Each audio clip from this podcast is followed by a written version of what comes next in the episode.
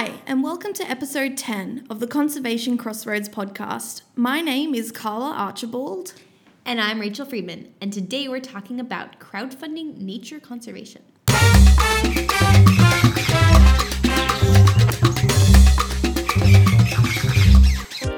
You've probably heard of, or even given money to, a Kickstarter campaign. I have friends who've invested in everything from chocolate bars to board games. Carla, you helped fund a smartwatch, didn't you? I sure did, but you know, crowdfunding is also used to support nature conservation. Crowdfunding is the practice of raising money for a project or venture from a crowd of people, typically using an online platform. While we all have probably heard anecdotes of fun projects, no one has documented the scope of this type of funding for conservation. So today we're talking about some new research that we were a part of, which looked at to what extent crowdfunding is being used for biodiversity conservation. We're here with the lead researcher for this work and a good friend, Eduardo, who will tell us more about this work. So thanks for uh, thank you very much for having me, uh, Rachel, um, yeah, and Carla. So it's a pleasure to be here.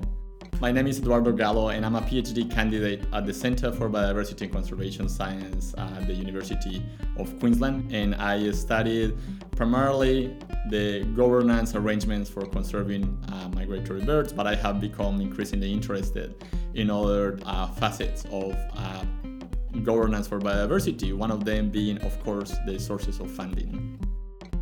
We started this study because we didn't have an empirical baseline for how crowdfunding has been used for conservation. But we knew that it had supported these types of projects. So, Ed, how big is crowdfunding for conservation?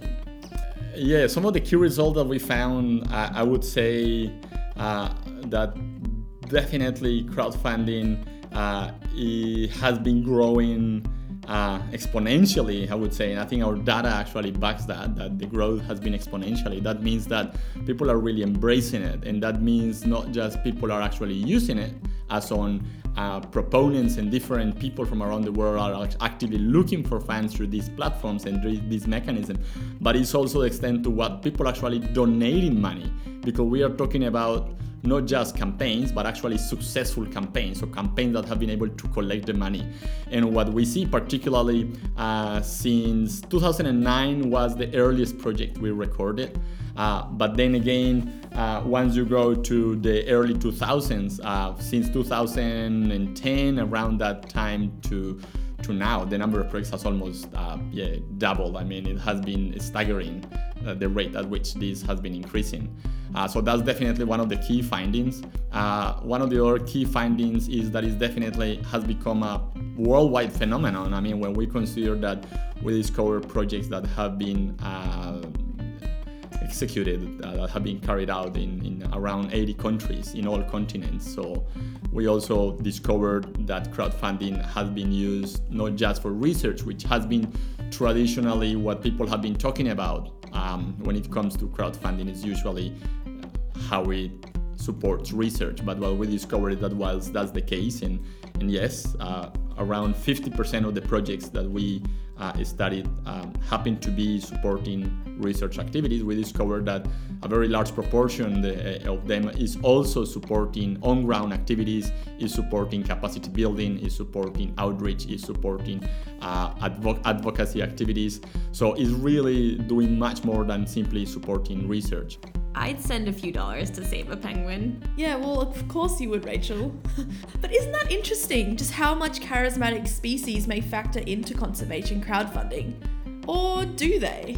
Uh, in total, there were 270 species that were considered explicitly, and most of those projects that were considering those species uh, over 80% or around 80% of those projects were concerned with one only one species. Now, when we consider the number of species per project, um, what we discovered is that there are some species, a few species uh, had more than one project, and those species that were most popular, I would say. Well, were of course, um, well, I wouldn't say well, of course, but there are species that are very charismatic because they are large, they are you know furry.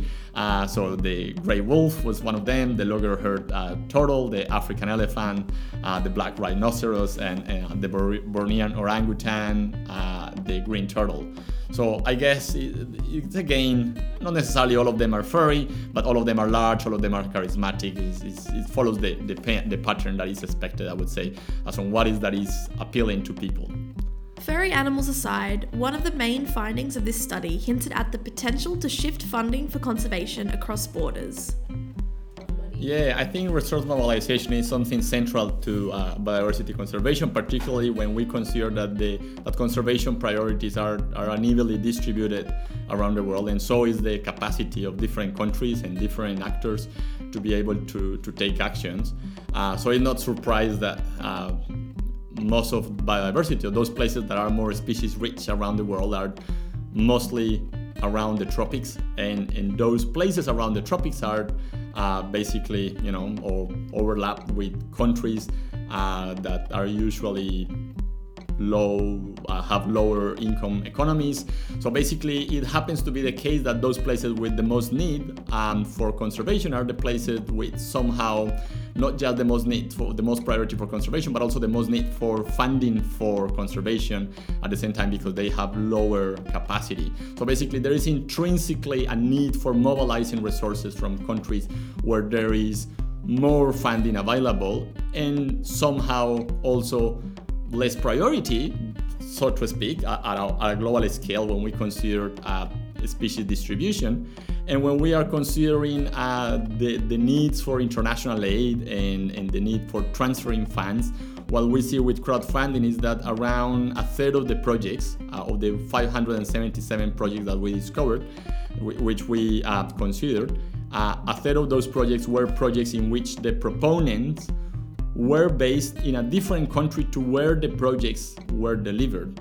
And then what we discovered was that the pattern of that pattern of distribution where we consider the countries where these proponents were based and the project where the projects were delivered, it follows exactly the same pattern that we see in international aid for conservation. Basically, is uh, professors or NGOs or individuals based in high-income countries uh, such as Australia, such as the UK, uh, the US, delivering projects in countries with lower income economies and high conservation priority uh, priorities such as Indonesia, uh, such as Mexico, Costa Rica, and South Africa. Thanks, Ed, for sharing your exciting research about connecting people to conservation through crowdfunding. If you want to learn more about this research, we've included a link to the recent paper plus some media within the show notes. And we'll leave you with that. Until the next catastrophic event in conservation, stay tuned into our usual program on Conservation Crossroads. Thank you.